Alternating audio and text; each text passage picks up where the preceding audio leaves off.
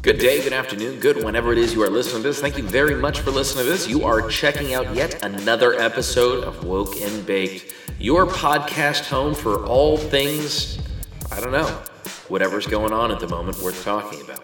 All right, today I sat down with Tobin Warner to discuss some of the things going on in the cannabis industry in Alaska, current events. For those of you that don't know who Tobin is, he was on the podcast about five months ago. We catch up real quick. He is the owner and operator of Warner Brothers Horticulture. They grow some bomb ass GSC, some power plant. They also grow some bomb ass Royal Gorilla. They, they grow some bomb ass flower that gets turned into some bomb ass concentrates that get shared among the state of Alaska.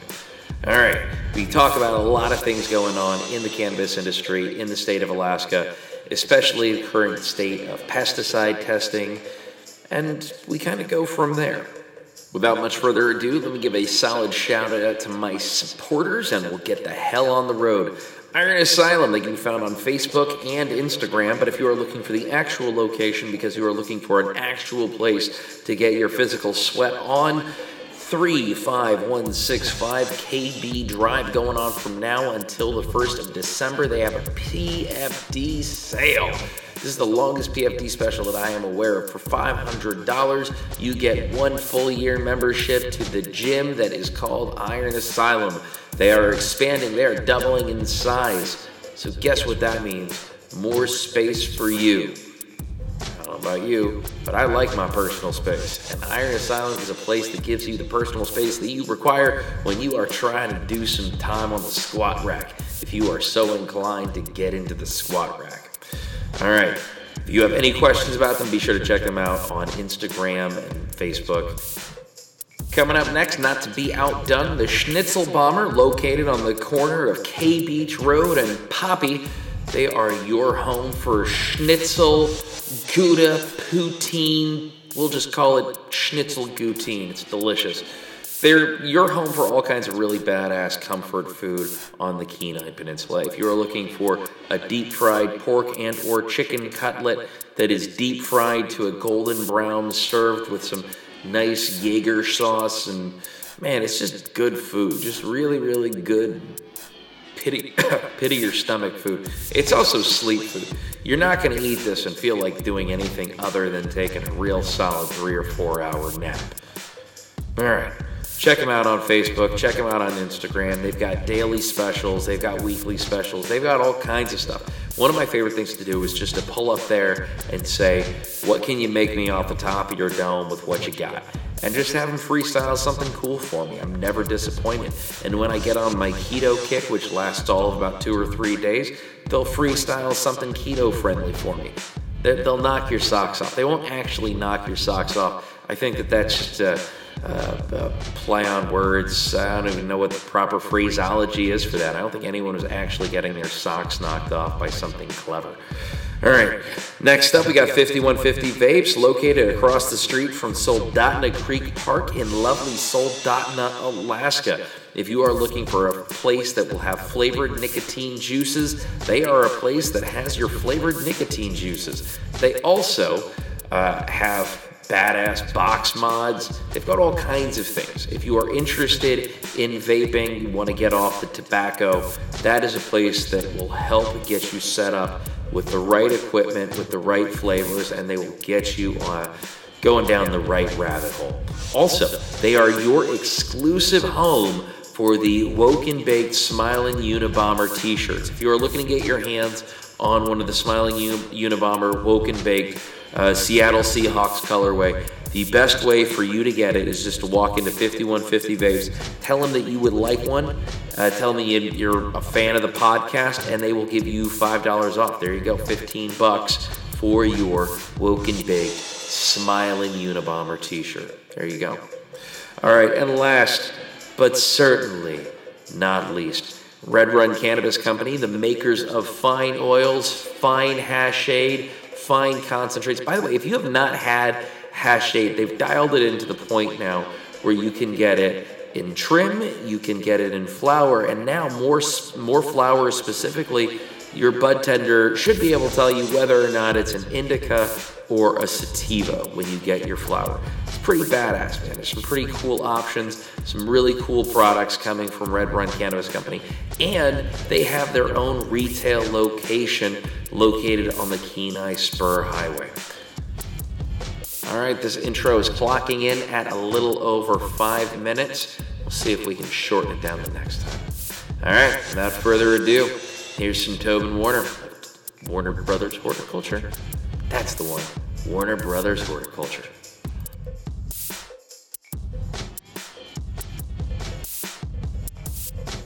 Oh, you're looking at the topics. No, yeah. no, those are no, the- no. That's uh, I, I like where that, I don't want to get out of out of line on it just because uh, I feel like that's a good finishing topic. I think that's a, a great finishing topic because there's a lot of stuff. We everybody should be talking about it at some point. It, at some point, they should find people that they enjoy speaking with to speak about these things and, and have open conversations and dialogues about what's actually going on. So, before we get to that, we've got to go into the first topic, which for me is uh, I don't know, I've been kind of working on kind of ideas for like opening questions to, to sort of get to talking to somebody and sort of get like the brain juices flowing. And it goes back to like what was your favorite movie when you were a kid? What's your favorite sports movie? Something of that nature. So with that being said, I don't really have one of those. Uh, okay, actually, here's one. Who was your favorite athlete when you were a kid and why? And when I say kid, we'll say 10 to 15.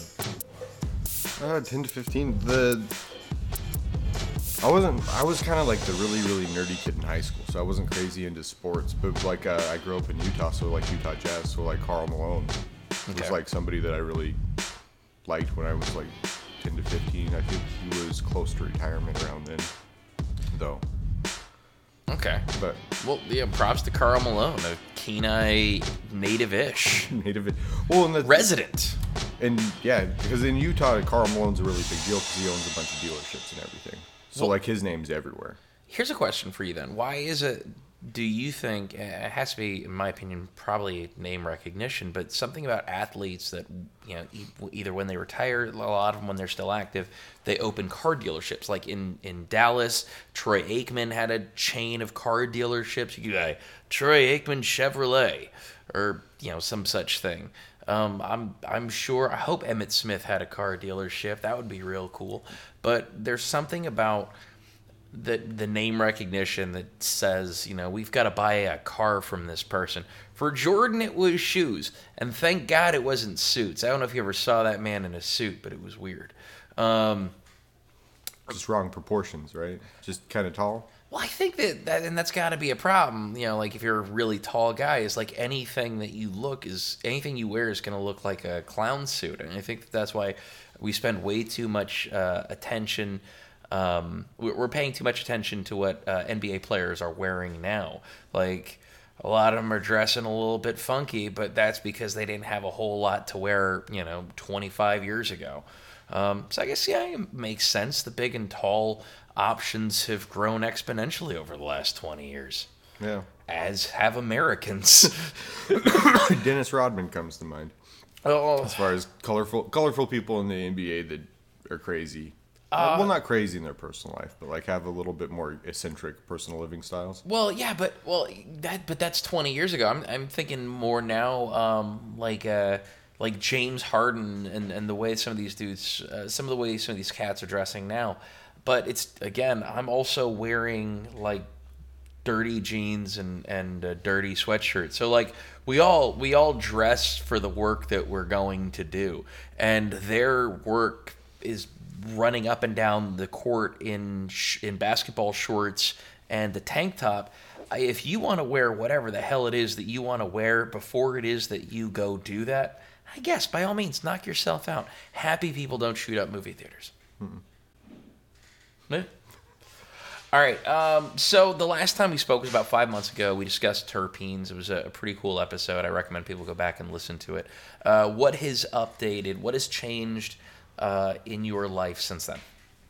Oh, since uh, uh, what, April last Yeah, it's year. April. yeah, so uh, I just don't know. like uh, no, uh, just kind of the business has been running. We kind of had like a slowdown and pick back up, uh, dealing with a couple different things. Like I don't know.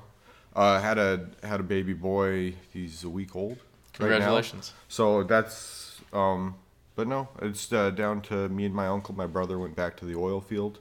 He's uh, working with Yellow Jacket, so the the industry just wasn't really working out with him.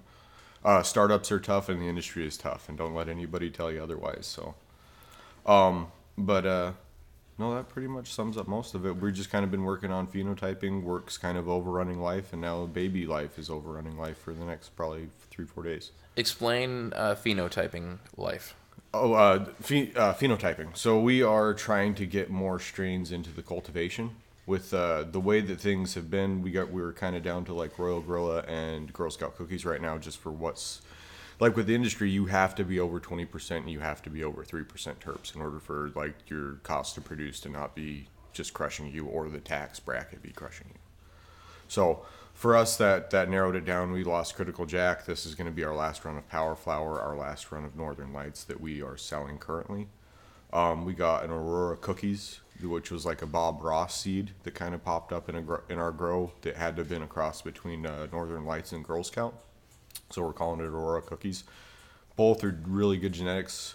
It smells crazy skunky mango. So I'm really excited to see what the test results are on that. We actually have that in our drying room right now.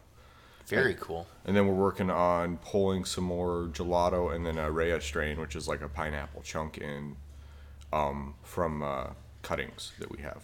So, what is about the cookies that you enjoy? Well, so th- this particular Girl Scout cookies for is from a from a grower standpoint on a strain. Girl Scout cookies is not my favorite strain that we grow. I just want to get that off the top. But ours, for what it is, has a really really high myrcene and a really. It, some harvests have come up with a, a bit of linalool in there, which is like a really really relaxing terp. Um, so for me, I like the density, I like the scent, I like the overall terp profile. It always produces good terps and high crystal content. Like you'll actually see little crystals growing inside the buds. Um, but it doesn't yield quite as good as we want it to, but it's still like one of our really, really good ground based strains. Okay. Um, so, do you think that that's why one of the reasons that cultivators like it, uh, and and why do you think consumers enjoy the cookies strain so much? Well, I think the cookies is just because it's one of those good, uh, well-known names, and if your yours is a good representation, uh, like just kind of another one to throw out there, um, the platinum cookies uh, and of uh, Dolly Phelps, the Peace Peace, Peace Frog Botanicals. yeah, Yeah, platinum that- huckleberry cookies. Oh man, and that's where like I think that th- you can't really compare those two strains back to back, but they definitely have that cookies hint to them. They have that little bit of an earthy, little bit of like a sugary, sweet flavor to them. But the what is the what is the Huckle Platinum Huckleberry cookies? It's more like a berry flavor. Platinum huckleberry cookies. Yeah. Yeah, so it's like it's a little bit more of that berry flavor in it, but you also really do get those fruity notes with hers, which I don't think ours really has a fruity note. It's more more of a citrus or spicy, earthy than any of that. Oh, absolutely. And I might be getting way too connoisseur with it, but I just hang out and smell weed all day because it's what I do for a living. So I kind of it's really it's really fun to start to tell the difference when you're around so much of it. Yeah. Um, and, and let me just talk a little bit about your GSC. I'm a big fan of it, and, and one of the one of my spiels when I'm talking to people is that uh, it's like a good like GSC is like a really good burger, a really good burger, like or really just a burger. If it's um, your GSC, the Warner Brothers GSC is a really good representation of what a burger should taste like, and not all really good burgers taste the same. Uh, five really good burgers could have five really different major ingredients. Um, but you know what a good burger is when you taste it. And you, sir, make a damn good burger. Thank you. All right. Um, so, what does the future uh, look like? You, you've got some of these new strains, the Aurora cookies. Uh, any idea when you're going to hear back on like it's drying now? You send it off to test. Oh, when- two, probably two, two, three weeks. And I, I don't know how much of that's actually going to hit. We just ran one plant in a row instead of doing like a bulk run of it, just because we have. When we run a strain, we run a lot of weight of that one strain, and so we don't want to sink too many eggs in that basket until we get a test on it. Right to that. Um, so Speaking of testing, one of the topics that's been a really hot topic in the states is, uh, uh, in the state of Alaska, especially regarding uh, cannabis, is the use of pesticides. Um, you wrote that down on one of the to- as as one of the topics that you wanted to touch on. So touch on it, man. Talk Well, to so me about the, the testing for pesticides, I think it is something that's been circulating social media and just like some of the other topics. The one of the biggest things that when I talk to like Bob up at Alaska Blooms, Adam Hoover, all these other guys that are in the industry, Shout out to Adam Hoover. yeah, well, like everybody that we're talking about, like what what is the industry lacking? Where do we need to go in the future? And one of the big frustrating things is, uh, um, New Frontier is not currently operating, uh, so we're down to just CannTest for us unless we want to shift to Southeast. But with uh, New Frontier, they were like last time I talked to them, they were right on the edge of being able to do pesticide testing.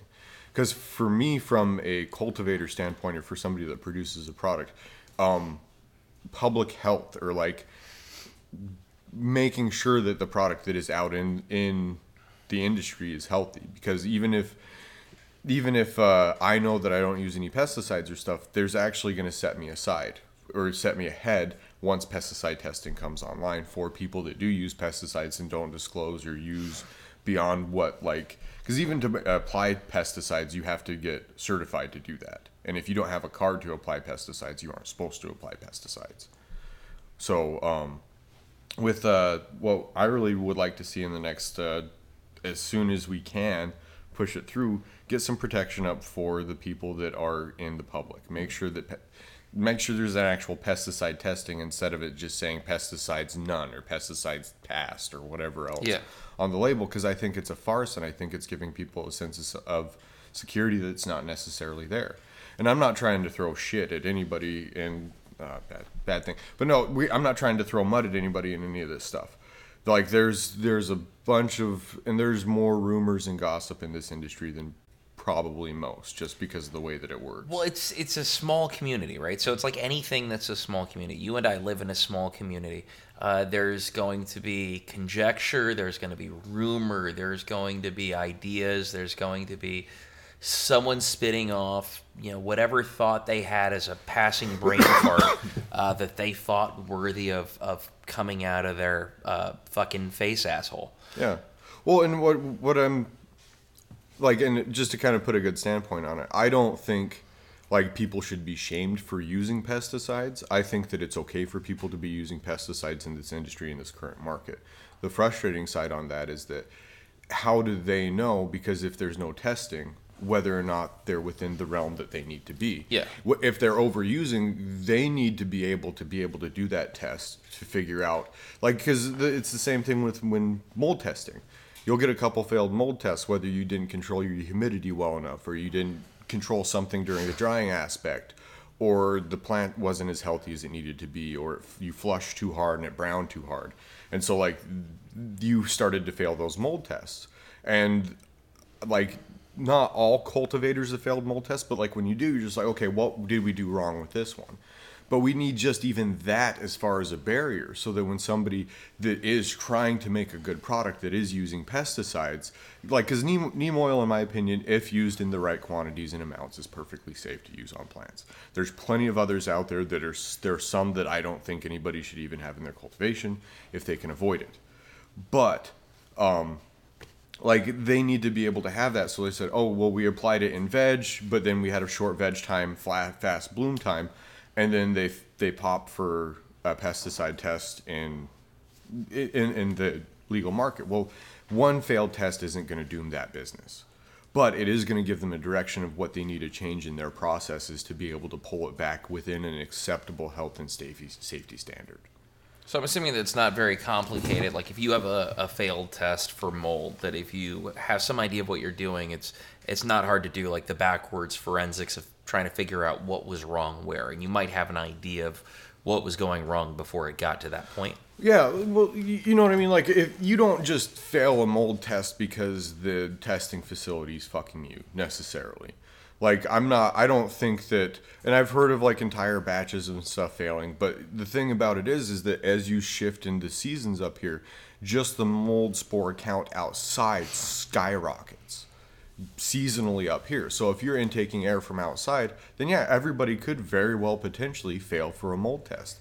If you aren't mitigating the, the potential for mold spores coming in from outside into your cultivation without being filtered or having your air treated or sterilized, then that leaves you open for exposure for failing that test. Are you growing bad weed? No. Are you trying to grow a good product? Absolutely.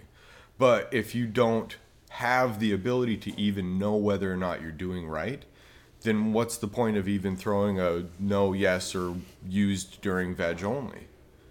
You know what I mean? Yeah, well, I'm I'm kind of learning, and then that's sort of part of the the reason for bringing you on here is to like I'm not by any means an expert on cultivation. I tried to grow one time, and it ended horribly for everything and everyone involved. It was it was a moldy tree. It was a small moldy tree. Um, it was a horrible experience, and uh, that's why uh, I buy weed from professionals. Yeah. Well, and because that's environmental. Environmental is one of the hardest things to figure out in this industry in the state, I, in my opinion. Okay. Um, so extraction, um, you have as. Uh, is there anything else you want to say about testing? No, I, I feel like we covered it pretty well. Okay. Uh, extraction, uh, the flower tax. Yeah, so- let's let's talk about that real quick. So like right now, the the one of the big frustrations and something because like uh, like name dropping a little bit, like uh, refine, Ryan, everybody, and I think anybody that kind of likes good extracts, good terp sauce, good, good diamonds, good loud resin, whatever. We need to be able to find a way to feasibly be able to put flower into an extraction facility without the state taking over a third of it, because it's just okay. So Okay, so I'm so- puzzled face for those listening. So trim is taxed at like 15 a gram, like two 250, 260 a pound. Okay. Uh, immature flower is taxed at uh, $400 a pound. So the the cost to produce is is or the cost to actually make product escalates drastically. So quick question. That was recently. Uh, that's a, a recent change, correct? Yes, but then on top of that, at the same time, the, the numbers still aren't working out. They just need to figure out a way to tax on the back end of the extractor. So it's mostly a matter of, of dialing it in. Yeah, and so like it kind of gets to the point where, and not, not trying to throw any cultivators or anything under the bus, but there's people that are definitely throwing more larfy stuff in with their trim. They're throwing their immature in with their trim. We try and do a sort and determine what is or isn't immature in our minds, or is or isn't acceptable or abnormal. But we've had seeded crops and other stuff and leafy stuff, but like dialing stuff in, fi- fi- fixing issues.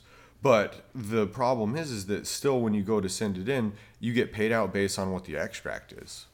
On a lot of this, it's not about what, it's not about whether or not it's trim or flower going in as far as the product that it makes, as far as yield per weight, and that's where trim dabs are going to still kind of be the ruling majority, which like and, not I your face exactly. I think that there should be a lot of flower extract available to the public. I think it should be more clearly labeled. Yeah, well, because then it's then it's going to be able to separate the price point to make it more of a feasible thing. hundred percent. I think that there's a lot of trimmy shit out there, and I don't I don't want to crap on anything because I think that extracts and I think concentrates are the future. I think they're a better way of, of getting your your THC, but I they're th- let's not pretend that there isn't a difference. Um, there's a, a, there's a difference to me, and I can I can taste the difference when it's a a trim cartridge versus a flower cartridge. Whether it's you know like you, you can taste Added vegetable terps as opposed to cannabis derived terps, and I think the big separation in the market is is that there's a lot of people that are like, oh, they have shatter, or they have sauce, or they have this, or they have diamonds of some somebody's something that they extracted. And I'm not saying that like uh, my product yields so much superior or whatever, but in order for f- immature flower to be able to be more of a thing as far as extraction, we need to be able to differ- differentiate that price point. Because if you're making concentrates out of immature flower, the price point just has to be higher because the overall cost was almost was double almost. But uh, as far as the the tax burden from the state, which is high, any cultivator will tell you the tax burden's high. Okay. Um, all right. I, I appreciate you explaining that. Sorry, the screen is the brightness of the screen. I need to do something about that. Um, okay, so you have written down indica sativa hybrid uh, growth type versus uh, effect. Yeah. Well, and that's where like uh, we talking about uh, RGSC and stuff like that. Like it's on like the the Bible that I think a lot of people go back to is like Leafly on whether something is an indica or a sativa or anything like that. Yeah. Where like some of our strains grow very sativa dominant looking, but the hybrid cross says that they're very indica dominant. And it's just not that it's a because if you're trying to go based off of uh, for for example, our Northern Lights. Northern Yeah. Lights is an 80% indica dominant strain based off of LeafLink. What mine is exactly, I'm not sure. I got it, the cutting from a buddy that got the seed from Barney Seeds. I don't know if I'm touching stuff that's making the mic bump or what, but Whatever. Um, but no, so it but it's still that really spicy, piney Northern Lights flavor. Like the terp profile is really on par with that strain. But it's a very sativa dominant grower. So the genetics for the growth didn't match the genetics for the flavor of the bud. If that makes any sense. Because if it's supposed to be like an indica dominant strain, it's a very sativa dominant. Like it looks more sativa than our critical jack, which is very sativa, like it's an 80% sativa dominant. But the effect of the Northern Lights, for me at least, is a very indica, and then the terps match what is expected from that genetic and phenotype. But no, just uh, and then same thing with the our Royal Gorilla from Royal Queens. Um, it's uh, the closest thing that we say is just GG4 lineage because that's kind of how it was explained to us uh, from their website that it's along those same lines of crosses of like the what do you call it the biker kush or whatever Okay. else because like they, they have like all the gorilla strains have that same stuff that comes back from Yeah. like the gorilla fuel the gorilla glue number four the grape eight all those strains have like similar lineage at some point back in and that's why they kind of have that gorilla flavor gorilla not flavor but gorilla name to them and then also the kind of that gorilla effect i feel like it's more of the the royal gorilla for me is my favorite just because of the effect is a really relaxing calming mellowing effect. So and it, it, not to not to shy on the the terps and the flavor and everything else but uh for me the effect is what sells it and that's why like even the diamonds of the royal gorilla are way way above and beyond anything else that I've tried, even of like the GSC and the Power Flower, not to knock on them, but I really enjoy the effect of that Royal Gorilla. So, how did you come across the Royal Gorilla? Um, so we kind of early, early on in our uh, phenotyping when we were just running like the four to six plants, I had like a cooler grown in like a closet.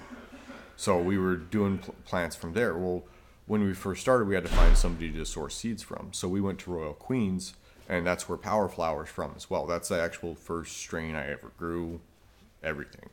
Um, and I'm still kind of nostalgic and still kind of sad that it's leaving, but it's it, just it's not feasible to grow lower testing strains in this industry just because the price point isn't there, and it's only going to get worse over this winter because more cultivators are coming online. New Frontier is down, I think temporarily. They should be coming back, but it's just nice to be able to have multiple testing facilities.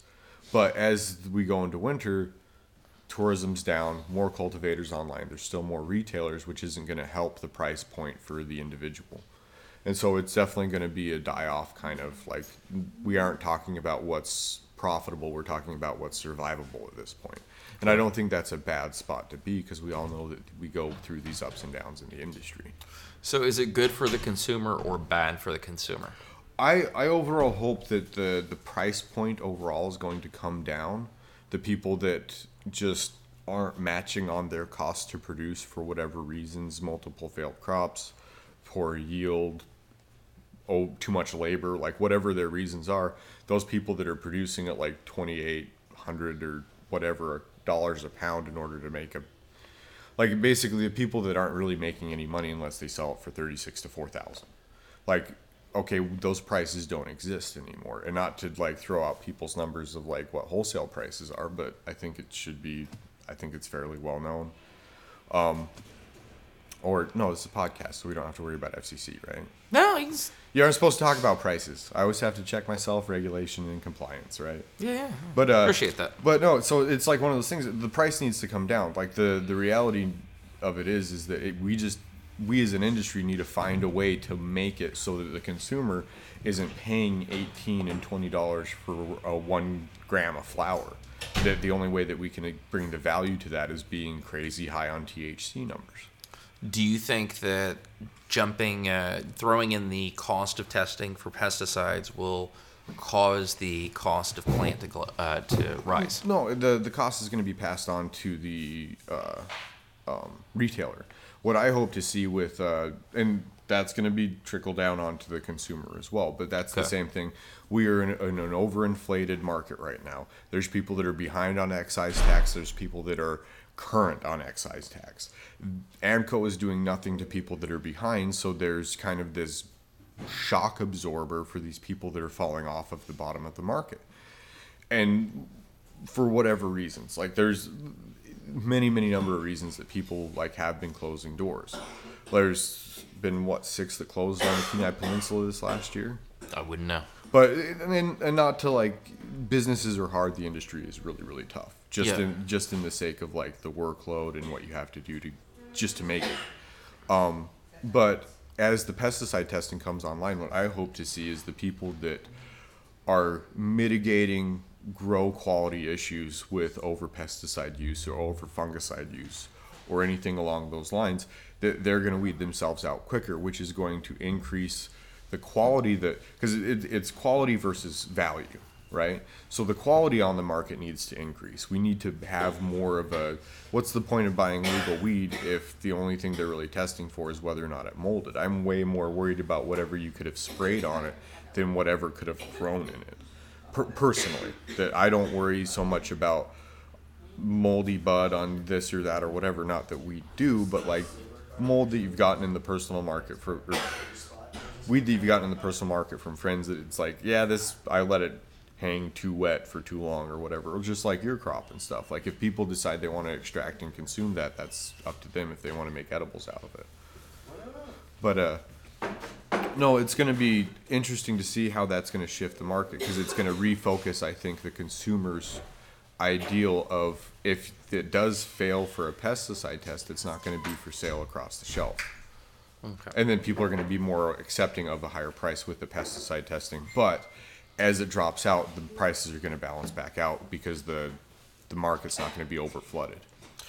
All right, so we'll skip past who it is that you look like at this particular moment because I'm torn between Aesop Rock and Fidel Castro as a farmer. Um, Oh man, so, uh, young F- young Fidel Castro. young Fidel Castro as a farmer, uh, rocking the Carhartt. All right, so we're gonna sh- jump straight into uh, to Epstein. Uh, this is we're gonna get ready to clear out the show. This is the last topic Oh, that we, we have go. written down. Uh, Dr. Baden, who was hired by Jeffrey Epstein's brother, did a, an extra autopsy, and in, in his opinion, as a medical expert, former uh, medical director for the city of New York City, uh, Jeffrey Epstein was murdered. So, with that being said, he was also at one point, Dr. Baden, a defense witness for O.J. Simpson. So before any of you who might have thought or heard that, you know, get too excited, just remember that a lot of these professionals kind of go where the money takes them. Um, and so when you start looking at studies and polls, think about who is paying for these polls and who is uh, facilitating the information being transmitted to you. Thoughts? Oh, so like my my biggest frustration with like the Epstein thing, and not not to be like too hardcore of a conspiracy theorist or anything, but we're we're talking about like sex trafficking of children. Like, Well, like, we're talking about a lot more than that. well, but like like even for me, that's like the worst case scenario as far as like you're talking about something that's really like the most heinous thing you could possibly do on this planet Earth, in my in my opinion, is harm children. Lots of it. Yeah. Yeah. Well, so it's it's to the point of like, okay, we're talking about the worst kind of like evil person on the planet in a first world country. And he was definitely leading to a ring of something and two guards fell asleep on like the whole story just starts to get more and more out of it like but then i don't know if the news isn't covering it because all i do is see the memes just all over everywhere which i think is fantastic. We can't let it like slow down. So we here's- need to figure it out. Here- let me let me give you an update then. So Project Veritas, who did uh, a really good job very uh, very recently of exposing some insider footage from CNN, just released um, a hot mic video from an ABC reporter talking about how ABC killed uh, the Jeffrey Epstein story three years ago. They crushed it. Uh, they crushed it uh, when Will and Kate were having babies and they wanted access to the royal family because the queen mother knew uh, that this that this was implicating her little child Randy Prince Andrew. Randy Andy, as they call him. By the way, his family, that, that royal family, has a long history of being tied in with pedophiles. There's a guy by the name of, I think it was Jeremy Scaville. I'm, i might be, I'm probably saying the wrong name, but he was a, a guy who was famous on British television, who was also tight with um, Prince Charles. Hell, if you Google pedophiles photographed with Prince Charles, I'm sure you'll get a lot of photos, a lot of dudes. Uh, but Prince Andrew, who was friends with, who was buddies with Epstein before and after he got in trouble, you know that that family in the UK has that much influence on American media. How much influence do you think?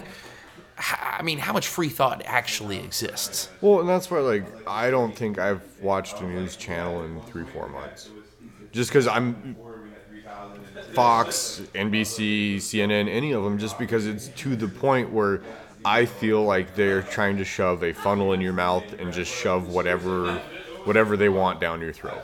Yeah. Like, cause do do I really personally care about like any of Trump's personal life? No.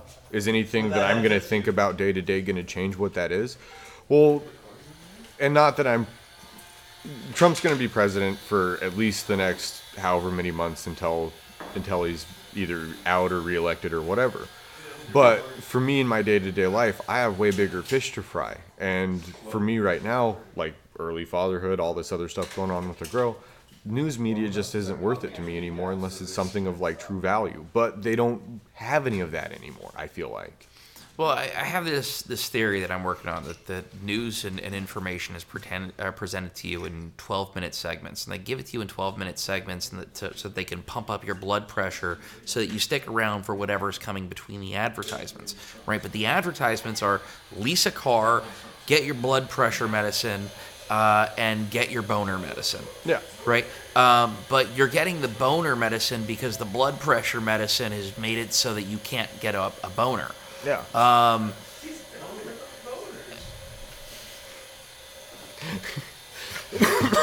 and that's the news cycle we live in. Well, no, it's, it's the same thing, or like the, the reverse mortgage, or Yeah. any of that other stuff. But no, it's just we need to, and the stuff that is damaging to our country, we need to attack. And Jeffrey Epstein case is a prime example. You know what I mean? Like, do, anything that Trump could do right now, is it worse than what Jeffrey Epstein was doing? Well, the, the, the Well- news isn't covering this. The, the Project Veritas stuff that just came out, not being covered on CNN.com. Project Crazy. Veritas. Yeah, Project Veritas. Veritas. Go to go Google them. Go to their website. Look at the video. It's about seven minutes long, uh, and she talks about how CD or uh, ABC killed the story, uh, essentially at the behest of the royal family. Check it out. Good times. Oh man. All right. All right, we're gonna go ahead and wrap up. Thank right. you, Tobin, so much.